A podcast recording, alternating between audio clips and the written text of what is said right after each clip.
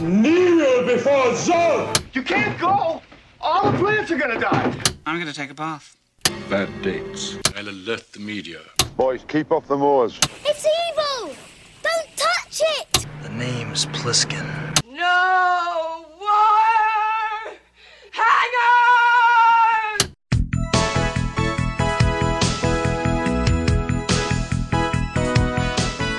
Welcome to Vintage Video, where we're rewatching the eighties so you don't have to. We'll be reviewing every major film release of the nineteen eighties in chronological order, overanalyzing what you've seen and spoiling what you haven't. I'm Patrick O'Reilly. I'm Jesse Bayless. And I'm Richard Wells. And today we're discussing Road Games, released November nineteenth, nineteen eighty-one. It was written by Everett DeRoche, based on a story by DeRoche and Richard Franklin, directed by Richard Franklin, and released by Avco Embassy Pictures.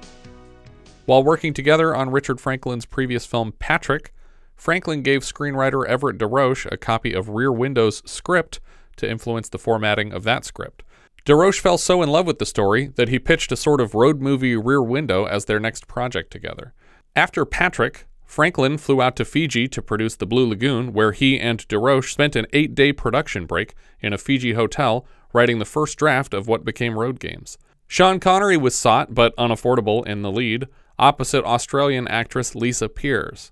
The lead went to Stacy Keach, and U S distributors insisted on an American actress, so Piers was traded for Jamie Lee Curtis. The Australian acting unions objected to the casting of Americans in both lead roles until some kind of compromise was reached, but I couldn't find details on that. Money! I'm assuming some money in some way. Keach learned to drive a sixteen-gear semi-truck in forty-eight hours for the film, what? and actually drives for a large portion of it. Do you guys recall the last time we had someone get a trucking license for a film? Oh, was it um, was it the one with the curly hair blonde lady? Same guy, different movie, I think. Back roads, no. Um, but you're saying it's um, Robert, no, uh, Robert Blake, mm-hmm. and it's not the one with curly blonde hair lady. It's the if, other one. If you're talking about Secondhand Hearts, then it's not that one. No, I'm not thinking of Secondhand Hearts. I'm thinking of the one where he picks up a lady and drives across the country in a truck. And that's called? I don't know. What What do they do? They drive from what to what? Coast to coast? Ah! That's right. Oh, God. No, they drive across country.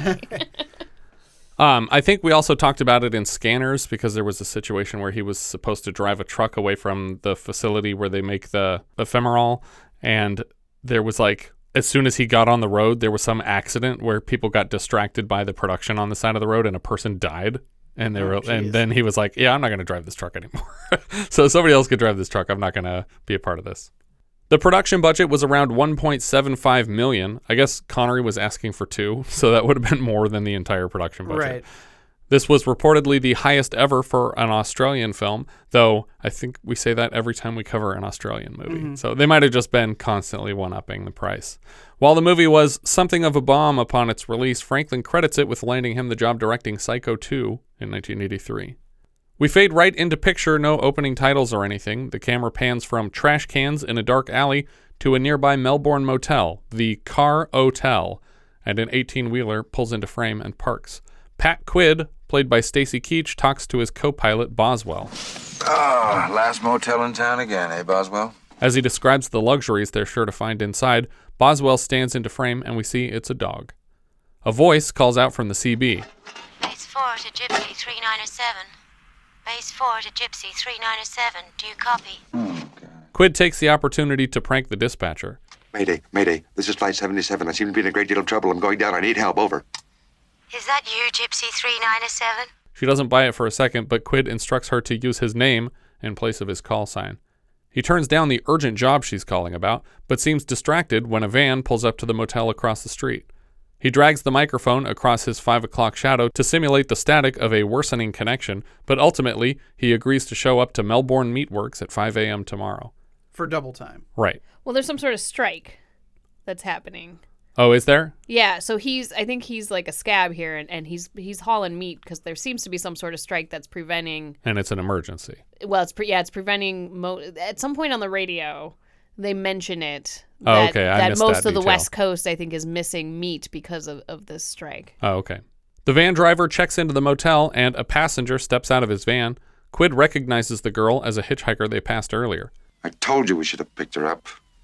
Now that clown's gonna get her. When Quid finally climbs down from his truck, the "no" beside vacancy lights up, and the van driver has snatched up the last available room. They will spend tonight in the truck. Quid assumes out loud that she'll be in bed with this guy before she even takes her socks off, and we cut to an insert of her feet, still in socks, in the room. The rest of her seems naked behind a guitar as she begins to play. Isn't it weird how you seem more naked when you're naked with sweat, with still with socks? But then less naked when the guitar is there. Yeah. Fixes everything. Whose guitar was it? Well, it's his because he uses a guitar wire. Oh, that makes yeah. sense.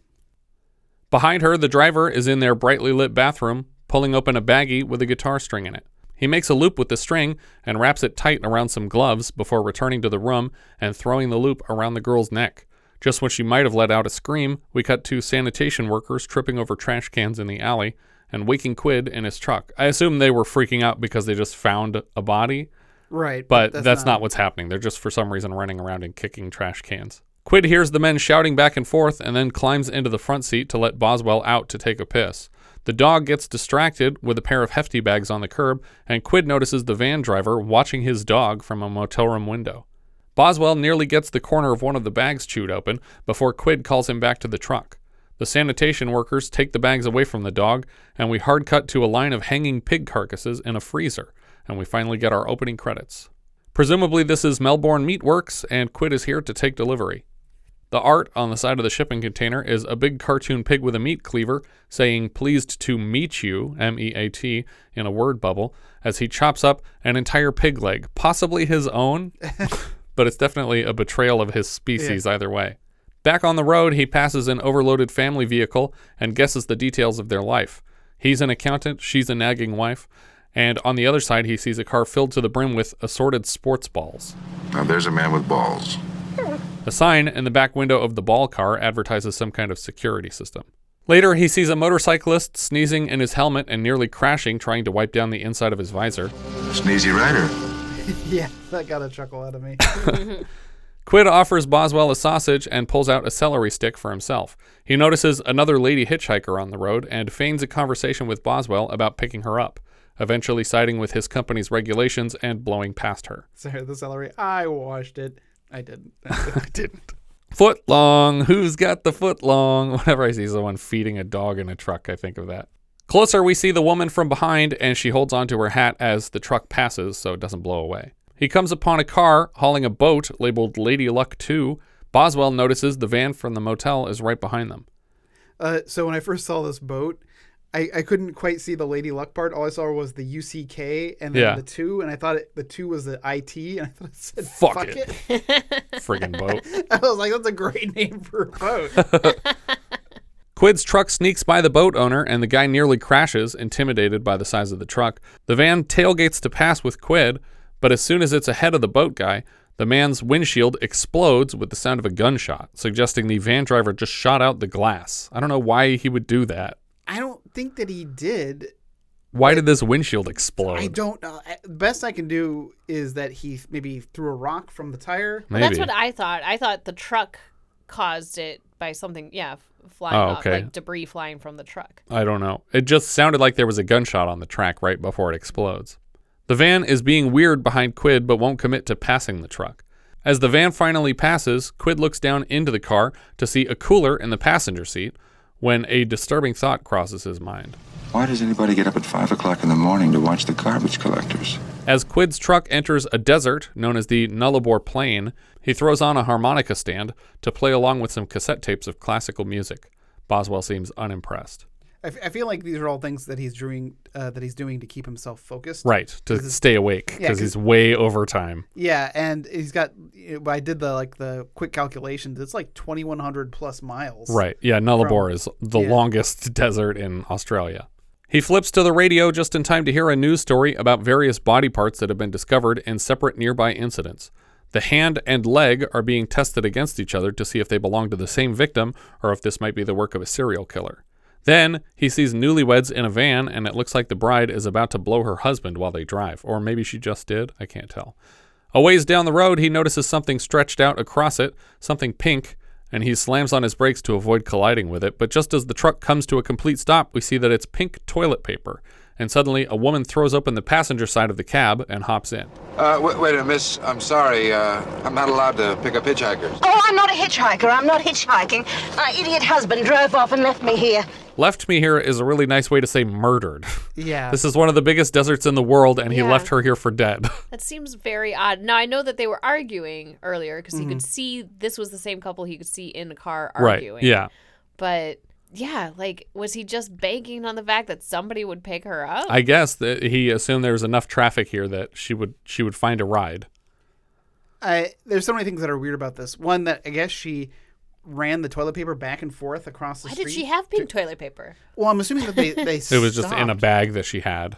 Well, yeah, maybe she got out to poop and he yeah, left. Yeah, that's, that's what I'm assuming happened. Like, she had to go to the bathroom and he saw his opportunity yeah. to, to just take off. But, but the newlyweds just drove through the toilet paper? Yeah, that's what I'm saying. Like, it, it's so odd that we, we, we're, we're constantly coming up across these cars that are running around at the same speeds. Yeah. Or...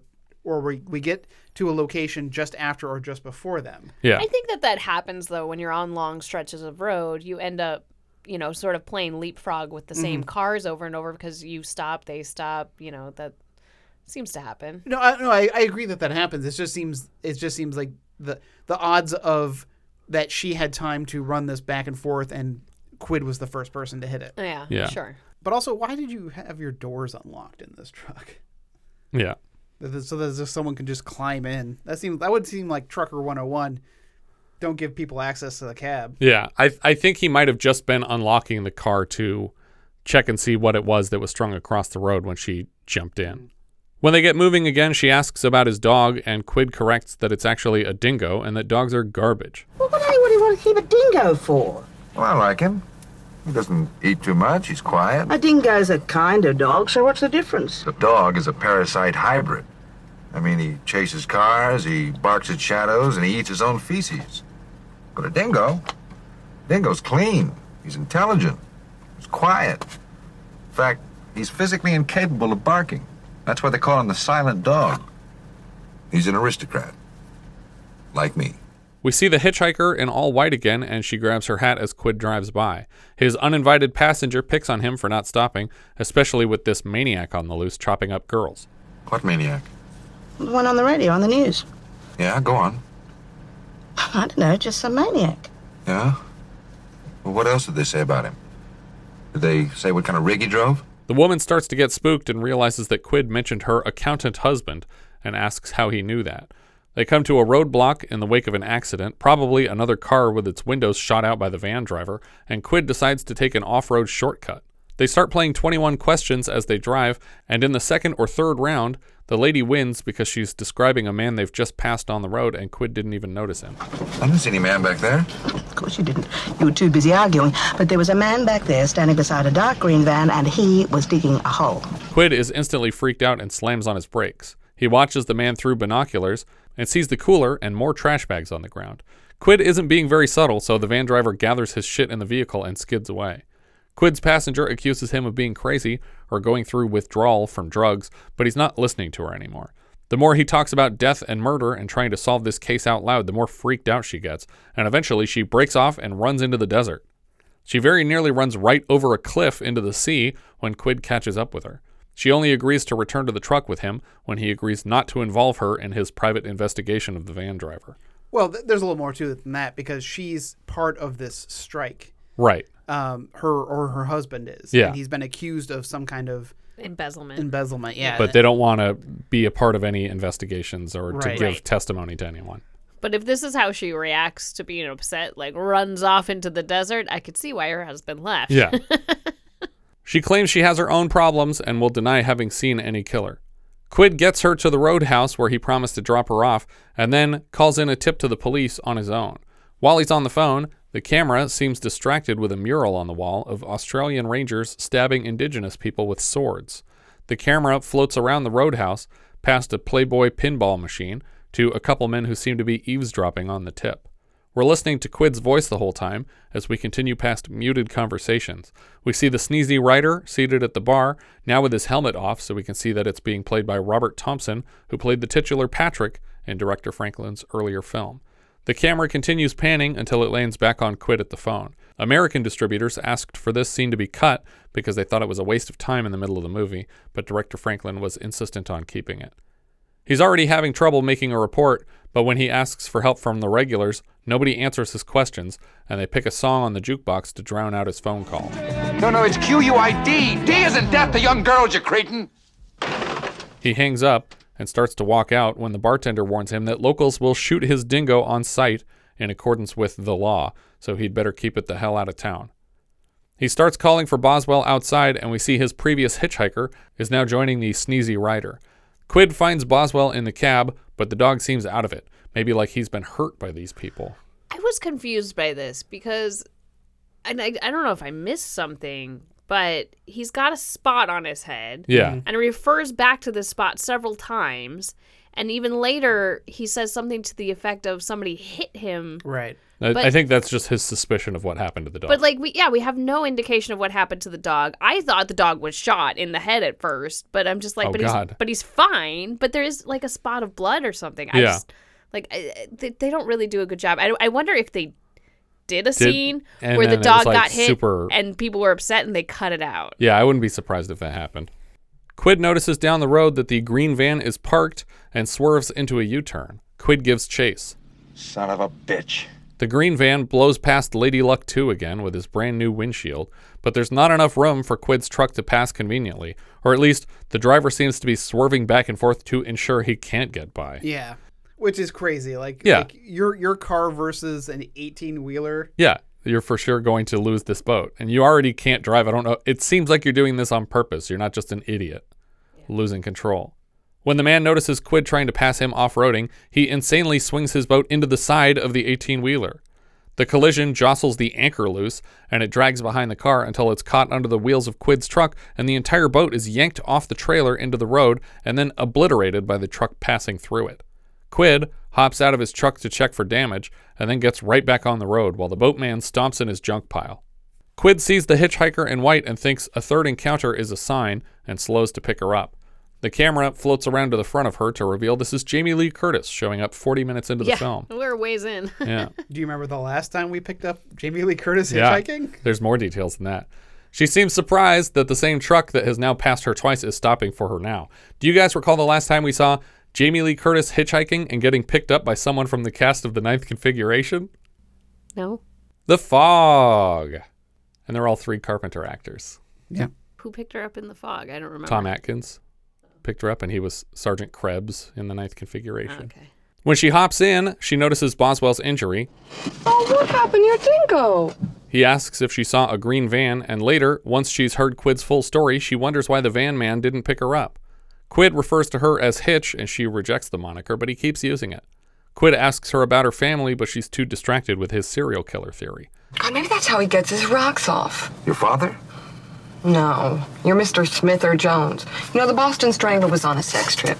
This is a bit of an inside joke because thirteen years earlier, her father, Tony Curtis, had played the Boston Strangler in the film of the same name. I like that in the credits at the end, they call him Mister, Mister Smith, Smith or, or Jones. Jones. Yeah. Yeah. They start playing a road game called the Smith or Jones game. They try to plan the murders to learn the killer's method and motivation. She tells Quid that he's not up for the challenge anyway because he's too comfortable here in his big truck. He brags about his military service record until he notices a police car following them and advises her to hide if she did indeed run away from her family. Your father might have the cops out looking for you. Nah, he wouldn't do that.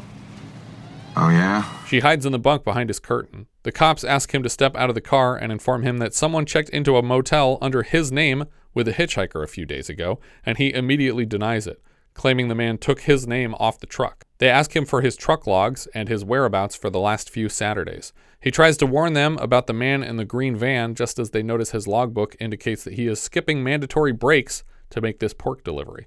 Eventually, they release Quid back to his truck.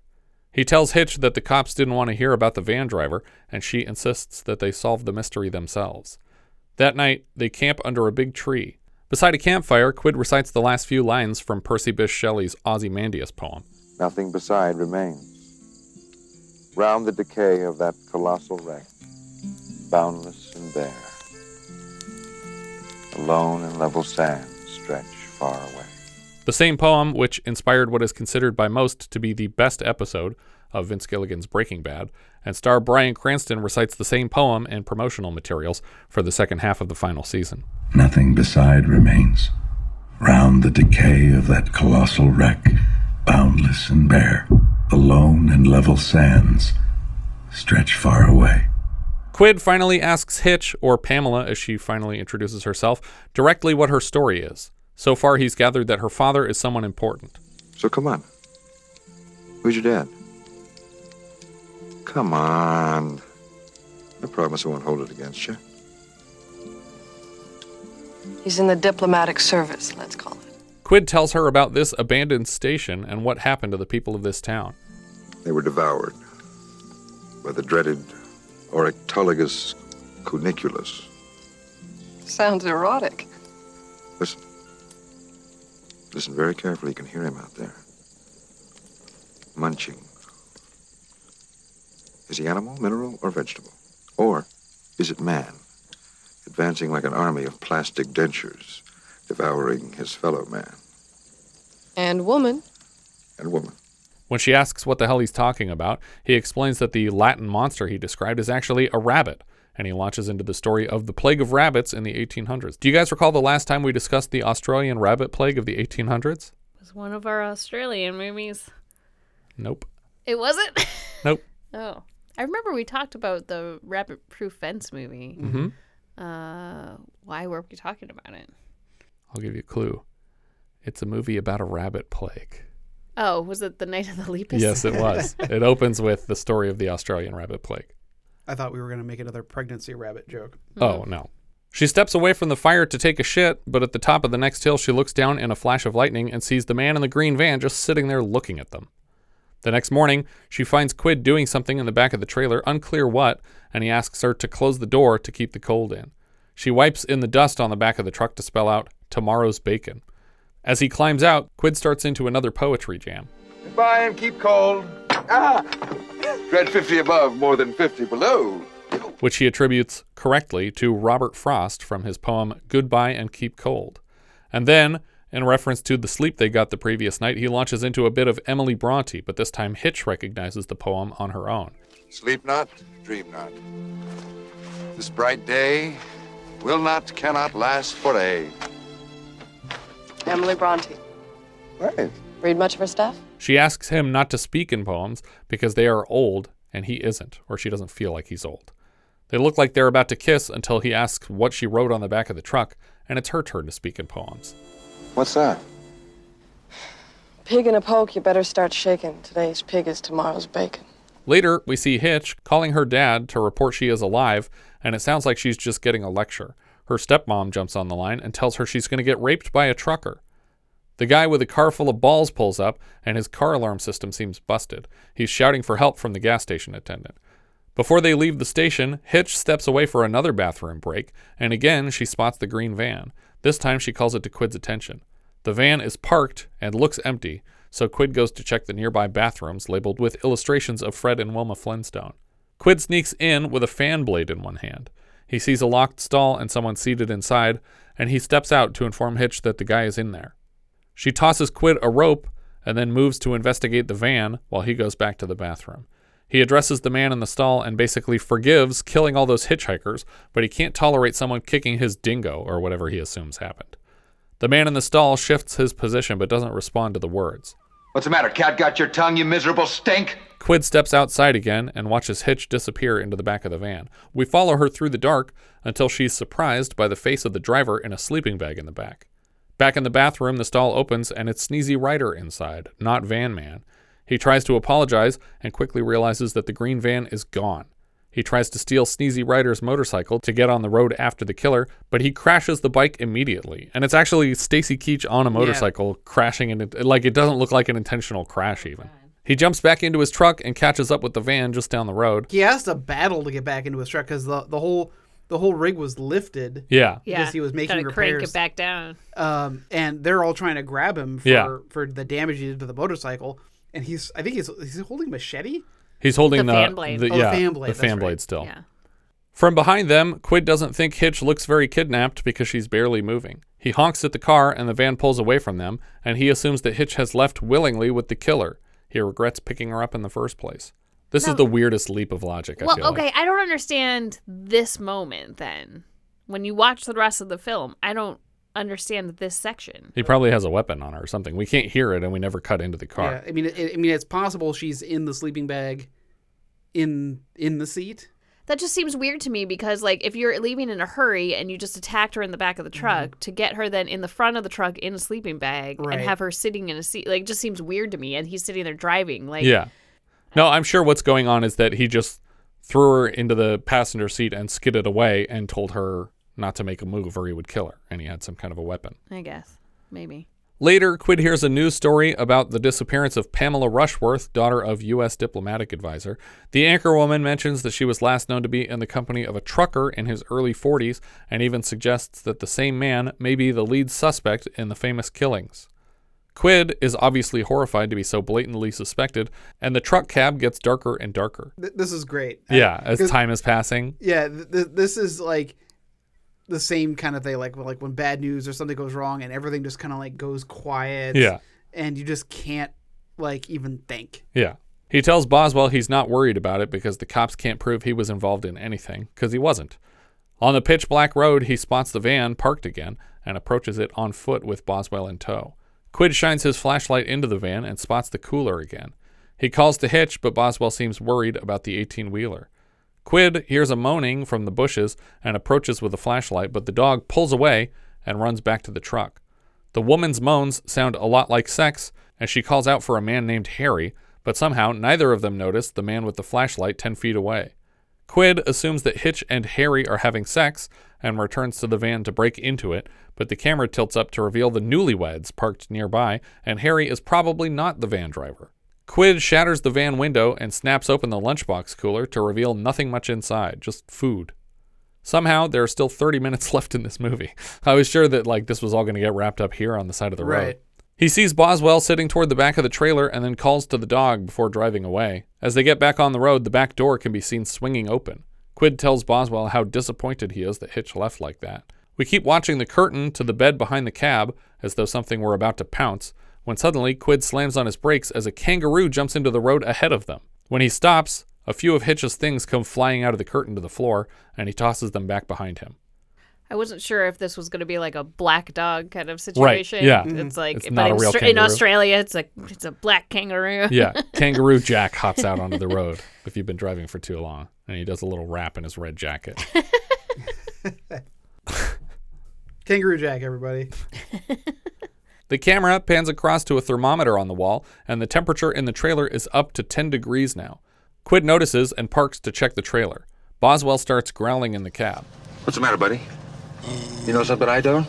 Quid finds the door hanging open and nearly closes it before deciding to flip on the lights and check inside just to make sure everything's okay. He notices a pair of meat slabs hanging toward the front of the trailer and is disturbed by the shape of them. He does a quick recount and determines that he's carrying two more pigs than the itinerary called for, but back on the road, we see him consider this a simple mistake. Even as he makes these excuses to himself, an echo of his voice shoots down everything he comes up with. You know what probably happened? What? Sam just threw a couple of extras in by mistake. Sam doesn't make mistakes. Well, maybe it was a little payola, I don't know. Time is fine as forty. He's always taking care of his friends in Perth. Happens all the time.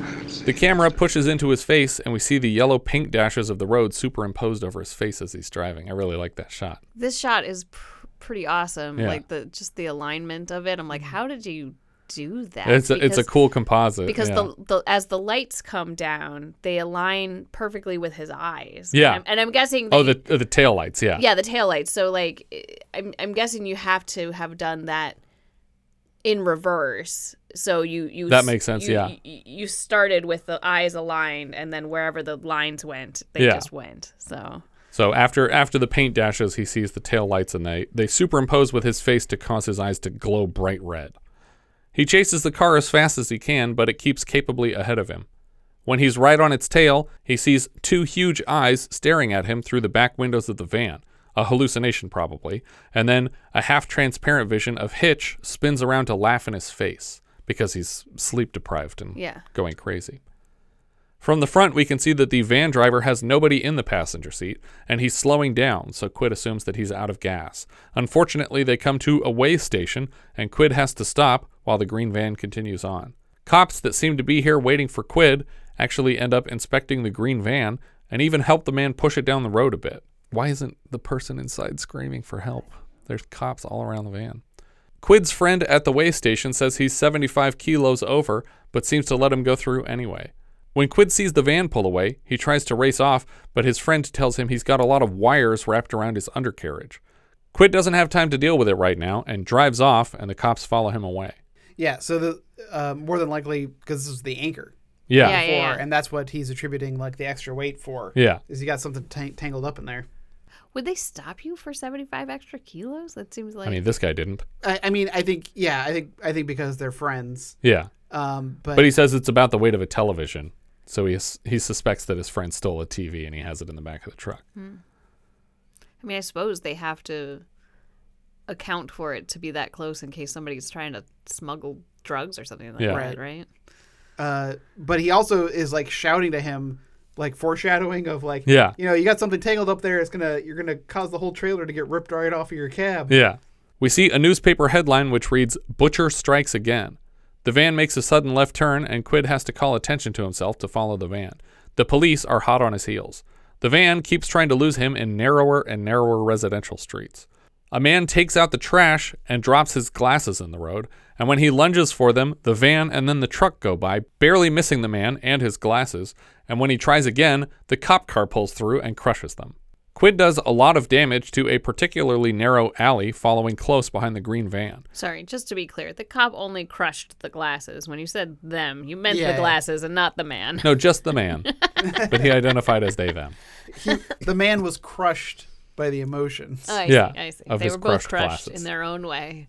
His glasses, by the way, I should mention, were only emotionally crushed. What?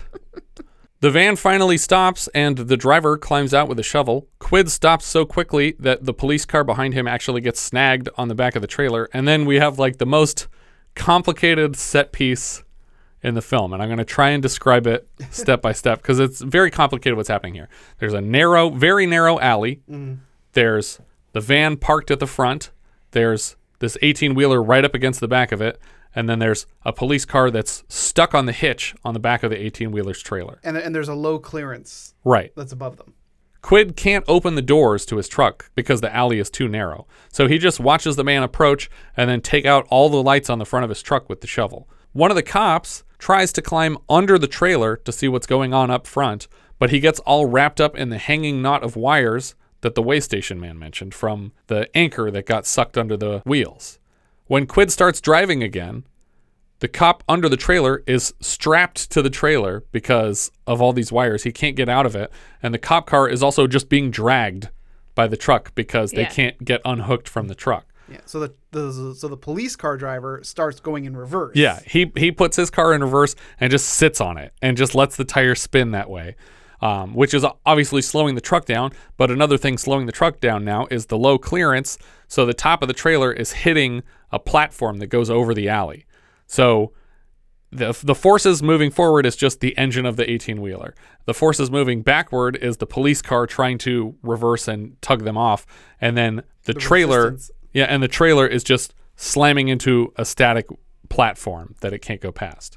But when the police finally break free, their car goes sailing down the street through a big wooden fence because he was going in reverse so fast that yeah. he couldn't make the adjustment. At the same time, the cab of Quid's truck breaks loose from the trailer and actually launches into the air. So the, the because he doesn't have this reverse force now, the whole thing goes forward so fast that he rips the trailer off of his cab. The cab goes flying through the air and lands flat on top of the green van, crushing it from above. Yeah, so the... the- the torque of the engine with no resistance to pull from behind it with yeah. the with the trailer, just the torque of the engine just lifts the cab right yeah. straight like in a basically it's doing a wheelie. Yeah, and then it just shoots up and lands flat on top of the green van. The trailer behind him nearly crushes the tangled cop underneath it, but he's okay because there's enough there's enough support beams that point down that he doesn't actually get crushed by the trailer just falling into the street. Quid shines his flashlight into the van and he sees a sleeping bag moving in the back, but suddenly The driver pops up behind him and gets a wire around his neck. Quid elbows his way out of strangulation, and when the driver shatters a bottle to attack him, Quid tackles the man to the ground and busts his skull against a metal grate in the street until he stops moving. Then, Quid takes the same wire, still embedded against his neck, and wraps up the man's neck to strangle him back, right when the police arrive. Yeah, that... Uh, the, he Terrible makes, timing. Yeah. yeah. So many of the things he does throughout the whole movie are yeah. like this. Like, when, when he keeps, like, pushing people to say, what are they saying about the killer? What kind of truck does he drive? It's yeah. like, I didn't say he drove a truck. You know, it's like... It, like, he, he makes... Why do they think he looked like me? Yeah. It's like, I never said that. He, he he is very good at incriminating himself. Yeah. Yeah. But the guy was like practically dead already. You didn't need to strangle him here. The cops all jump Quid as he tries to point them to the man on the ground. Unfortunately for Quid, every driver he's encountered so far is somehow here at the same time yeah, to point the finger at how him. How does that happen? It's like three o'clock in the morning, and all yeah. these people are like, that guy fucked up my boat. That guy tried to push me off a cliff. Now, I, I was wondering if them here in this moment is a hallucination on his part, because like... I get it on a long stretch of freeway where there's just one road yeah. running across all of Australia. Like, I get it that you're going to, like, see each other over and over at all the stops and stuff yeah. like that. Mm-hmm. But here they've gone into some sort of town or city and they've yeah. gone through some wild goose chase through alleyways. Why is everyone suddenly here? But it does feel very Hitchcockian for all no, of these people to show sure. up at the same time. And Sneezy Rider is like, he tried to steal my motorcycle and then he crashed it. And, and you were there. Assault me with a fan yeah. blade. Uh, it, it would have been great had this been like the... The end. He just gets... Well, no, well, up. God, like, no, see, like, that's what I was hoping. I was like, yeah. oh, but don't end this way. um, but, no, I mean, as far as, like, everyone being here, like, if if this alleyway, like, led to the back or the front entrance to a motel. And, like, all And that was that, why they all happened to be here. Yeah, yeah they were all stopped at the sense. same motel. But that doesn't happen. It's just, they're, yeah. they're all just here Wizard of Oz style. The van driver backs through the crowd of people, and Quid begs the police to check the green van. The cops ask if Boswell is Quid's dog. He's not a dog, he's a... He barks. He realizes Boswell is barking, which means that he's not a dingo. The police find a woman in a sleeping bag and pull her out of the van. When they get it off of her head, we see that it's Hitch. She's alive. As the actual killer continues backing away until he bumps into a cop. Where did they go, guys? They ask Hitch which of these men kidnapped her, and she corroborates Quid's testimony. So for future reference, if you want to get away with multiple murders, keep an accomplice tied up in a sleeping bag so that she can claim whoever else they find at the crime scene did it. Well, I'm, I'm assuming that there's probably going to be more evidence in yeah, the yeah, van. Yeah, for sure. But um, but I do love that the guy's just kind of like slinking away. Yeah, I'm going to get out of here. Yeah, he doesn't have a, a single line, right? I mean, he's... Right, he's but he's just silent. Covered in blood. Um, But... Again, you know, even so, like, due diligence from that cop who, yeah. who stopped him isn't that he's stopping him because he's, like, being accused. He's stopping him because he's a victim of an assault and you need to take a statement. Yeah, yeah. Like, you can't just leave the scene. When the cops are satisfied that Quid is telling the truth, he and Hitch are released, and the next day they walk along the road with Boswell. It's just that when you pay one hundred dollars for a dingo, you expect to get a dingo. Quid flags down another big rig, but before he climbs in, he tells Hitch that he worried for a moment that some of those torsos hanging in the trailer weren't pigs. I thought it was you hanging in the back of the truck. Hitch looks uncomfortably at the sandwich in her hands, and we cut to a butcher knife slamming down on some pig meat. The camera drifts through a meat processing facility out onto the trailer as the last few pigs are unloaded. A lady scrubs the floor in what looks like a fairly empty trailer, but suddenly she feels a string dangling beside her face, and when she tries to yank it down, it somehow pulls a human head from the ceiling into her water bucket, and she screams as the trailer doors close to show us the Tomorrow's Bacon message one last time before the credits roll. I didn't need this. This this bit. button was was a request by the distributors. They mm-hmm. they made him add this on. It was supposed to end after the sandwich joke. Yeah, because which I think is the better place to end. Yeah, yeah, I mean that is clearly the better ending, but I don't actually know what that means about the additional. I think all it all it means of, is that meat here. When the dog was checking the back of the trailer and when the door got left open, it was because this guy stashed a head in there. Well, he he clearly stashed a head, but what about the particularly, you know, the the the, the pork halves that look like they had boobs? It was just it was just pork. Are you sure? Yeah, okay. It was just his own mistake because the weight didn't change more than the weight of the anchor that's tied up under the thing.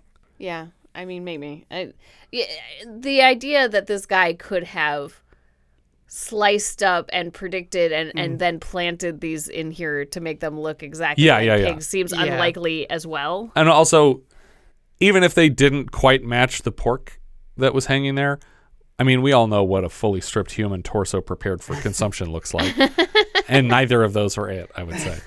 Well, I mean, that's the whole the whole point in, like, is that, uh, the, that uh, what's his name? That Daniel Day-Lewis makes in Gangs of New York. Right. He say, like, that pig's anatomy are basically the same as humans when when you when you pull them up like this. Yeah. That's why they call human meat long pork. The other They're also supposed meat. to taste the same, too, or relatively similar. Sorry, who's saying this? Ah, uh, the chef at the place I go. I got a meat guy. It's a it's a special food truck. It's called Vanibalism.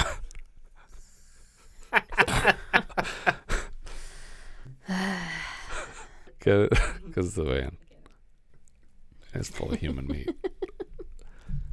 Yeah, that was uh, that was Road Games. It's fun. It's very simple.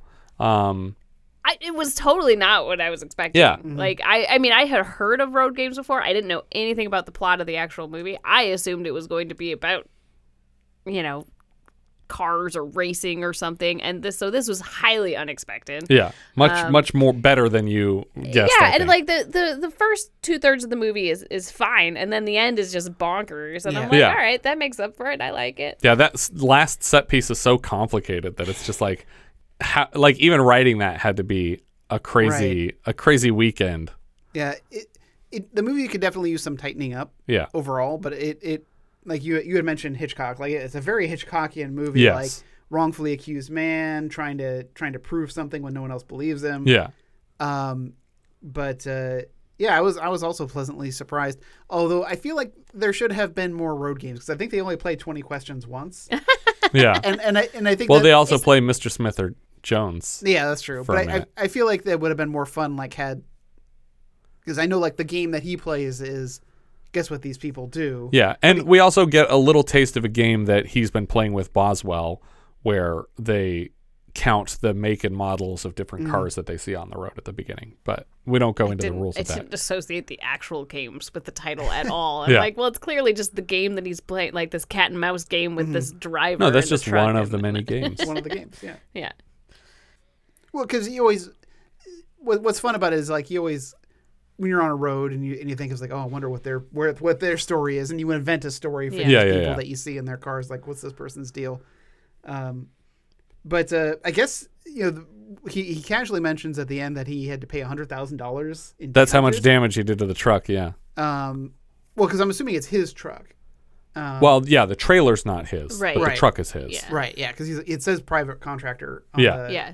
Or freelance or whatever. It said something on the to that yeah. It said on, like on Pat Quid, transportation, um, whatever. But I'm assuming he lost the rig as a result of yeah, because like, he's walking. Yeah, and so like he had to like the hundred thousand dollars he has to pay it comes out. But you think some of that would become with the like I caught a murderer. Yeah, there's no money in that. It turns out. it yeah. Turns out, yeah, you can't you can't commit like, crime. Oh, so you're saying it was an accident crime that happened as a result of a crime that was being perpetuated against you? No, no, no. I did this No, I, I fucked this truck up on purpose trying to catch a guy. Okay, well, then no, yeah. The insurance isn't going to cover that. The guy's charging me for the damage to his van. Yeah. I don't think the killer could charge you. Well, I mean, you did damage his property. That's true. Thumbs up, though, for me. Yeah, thumbs up. Absolutely, thumbs up. What are we thinking Letterboxd? Richard. Richard. Uh, I have it at forty-one. Okay. Which uh, puts it below Watcher in the Woods and above Halloween two. I have it at thirty-one, which is below Body Heat, but above Southern Comfort. You have it way lower? I do. I have it at one fifteen. Oh, I like wow. this movie. Or yeah, one fifteen. It's really low. Um, it's just under Shock Treatment, and it's right above Full Moon High. You like too many things, though. I do. That's the problem. That is true. I think that this is better than most of the movies we watched for the year. Yeah. yeah. The story and direction came from Richard Franklin. Before this, he directed Patrick and later Psycho two, Cloak and Dagger, and F X two. The writer here was Everett DeRoche. He previously wrote Patrick and Harlequin, and later Razorback, The Quest, and most recently, he has an Inspired By credit on twenty thirteen Patrick Reboot. Yeah, it, it's it's so interesting. Like, uh, and the, you know, Richard Franklin, Richard Franklin did Cloak and Dagger. Right. Um, and, and this film. The Henry and, Thomas connection. Yeah, Henry Thomas connection. But they also, all three films, Cloak and Dagger, The Quest, uh, and this film, all music by Brian May. Oh, okay, yeah. And because like, he's got a very... he's the only composer in Australia. Yeah, exactly. The only that's, one. That's why he did uh, The Blue Lagoon, because it's from the same producer, mm-hmm. and he also did Mad Max. And yeah, because I could totally hear, like, oh, man, this is definitely like Cloak and Dagger-esque yeah. music in this movie. Uh, the music here is from Brian May. He's the composer so far for Mad Max. He came back for Harlequin, Stage Fright, and later Road Warrior, Turkey Shoot, Cloak and Dagger, The Quest, Doctor Giggles. Um, the editor here was Edward McQueen Mason, who also cut Patrick. Stacy Keach played Pat Quid. He was Titus's dad on Titus. He was Mike Hammer on The Mike Hammer Show. He was Ed Pegram in Nebraska, and we've seen him so far as Colonel Kane in The Ninth Configuration, Frank James in The Long Riders, and Sergeant Stadanko in Nice Dreams. Jamie Lee Curtis played Hitch. Curtis has said that she got flack from Australian film workers for taking work away from Australian actress Lisa Piers, but she obviously had no say in that decision. Her parents were Janet Leigh and Tony Curtis. She made her feature film debut with Halloween one. We've seen her so far in The Fog, Prom Night, Terror Train, a computer voice in Escape from New York, and most recently for us in Halloween two. She's back later in A Fish Called Wanda, True Lies. More recently, she was awarded her first Oscar for her role in Everything Everywhere All at Once. And she also recently reprised the Laurie Strode role in David Gordon Green's Halloween sequel trilogy. Grant Page played Smither Jones. He is a famous stuntman in all the Mad Maxes and Son of the Mask. We also saw him as a fictionalized version of himself in Stunt Rock last season. He was the stunt guy who was designing all the stunts for that rock and roll show. Most recently, he has an Inspired By credit on the twenty thirteen Patrick reboot. Thaddeus Smith played Police. He was Mick in Death Games and Deputy Sheriff in Psycho two. So he's in Road Games and Death Games. Steve Millichamp played Police. He was Roop in Mad Max and Pommy Bill in Romper Stomper. Alan Hopgood played Lester. He played Captain in Blue Lagoon. John Murphy played Benny Balls. He was a barman in Patrick and Frank's father in Gallipoli. Robert Thompson played Sneezy Rider. He was Patrick in Patrick. Tony Bishop played The Honeymooner. He's a couple characters each on both Hercules and Xena, which I think both shot in New Zealand, right? Correct. Abby Holmes played Honeymooner. She appears as four characters in four separate episodes of a show about blue healers called Blue Healers. It's just it's just called Blue Healers. Carol Ann Ailett played Cleaning Lady. She was Patrick's mother in Patrick and a barmaid in the recent Patrick reboot. She also shows up in an episode of Bluey. There you go. As a stripper. What? Though this was in nineteen seventy-seven, so probably a different Bluey than the one you were thinking of. Killer was played by Boswell. Now, Boswell was played by Killer. Killer played Boswell. Killer is the name of the dingo, not dingo. It's actually an Australian red healer playing a dingo. And the script referred to the dog as Bosco, but they changed it when Keach told director Franklin that that was a brand of chocolate drink in the U S. And he was like, oh, never mind then. I'll find something else. And he didn't say, Boswell is a character on Charlie's Angels, so don't go with that. But uh, dingoes can bark, by the way. It is. Is that true? It is true. Oh, my God. They, it is very rare, but they can only bark. When it's funny. Yeah. And only if they're cartoon dingoes. Or, or if they're trying to point out a killer. Yeah, that's it. So if you hear a dingo bark, fucking run. for for many reasons. Yeah. There's a killer nearby. They also eat babies. I don't know if you knew this. You know that's a true story? A woman lost her child. That's from uh, Tropic, Tropic Thunder. Thunder. I didn't know it was a true story. And now I feel bad when we quote that movie and make fun of it. Could be worse. He could have eaten a baby. No dingo. I ain't no dango. I think that's everything for Road Games. If you have any thoughts you'd like to share, you can find all our socials at linktree slash vintage video pod. Thank you so much for listening, and I hope you'll join us next time when we'll be discussing Don't Go in the Woods, which I M D B describes like so. Four friends camping in the woods inadvertently stumble upon the domain of a maniacal killer. We leave you now with a trailer for Don't Go in the Woods. For some people, a simple warning is never enough. By the time Alma heard it, it was too late. Something's out there in the woods, and it's killing people. Joni never thought it could happen to her. Ingrid and Peter couldn't believe it happened to them. Something's out there. waiting. Something a little bit wild and crazy. For some people, a simple warning is never enough. It's your decision. If you want it chopped off, just take it to the woods. Remember, the call of the wild is the last thing on earth yeah. you want to hear. Don't go in the woods. It's coming soon. For some people, a simple warning is never enough.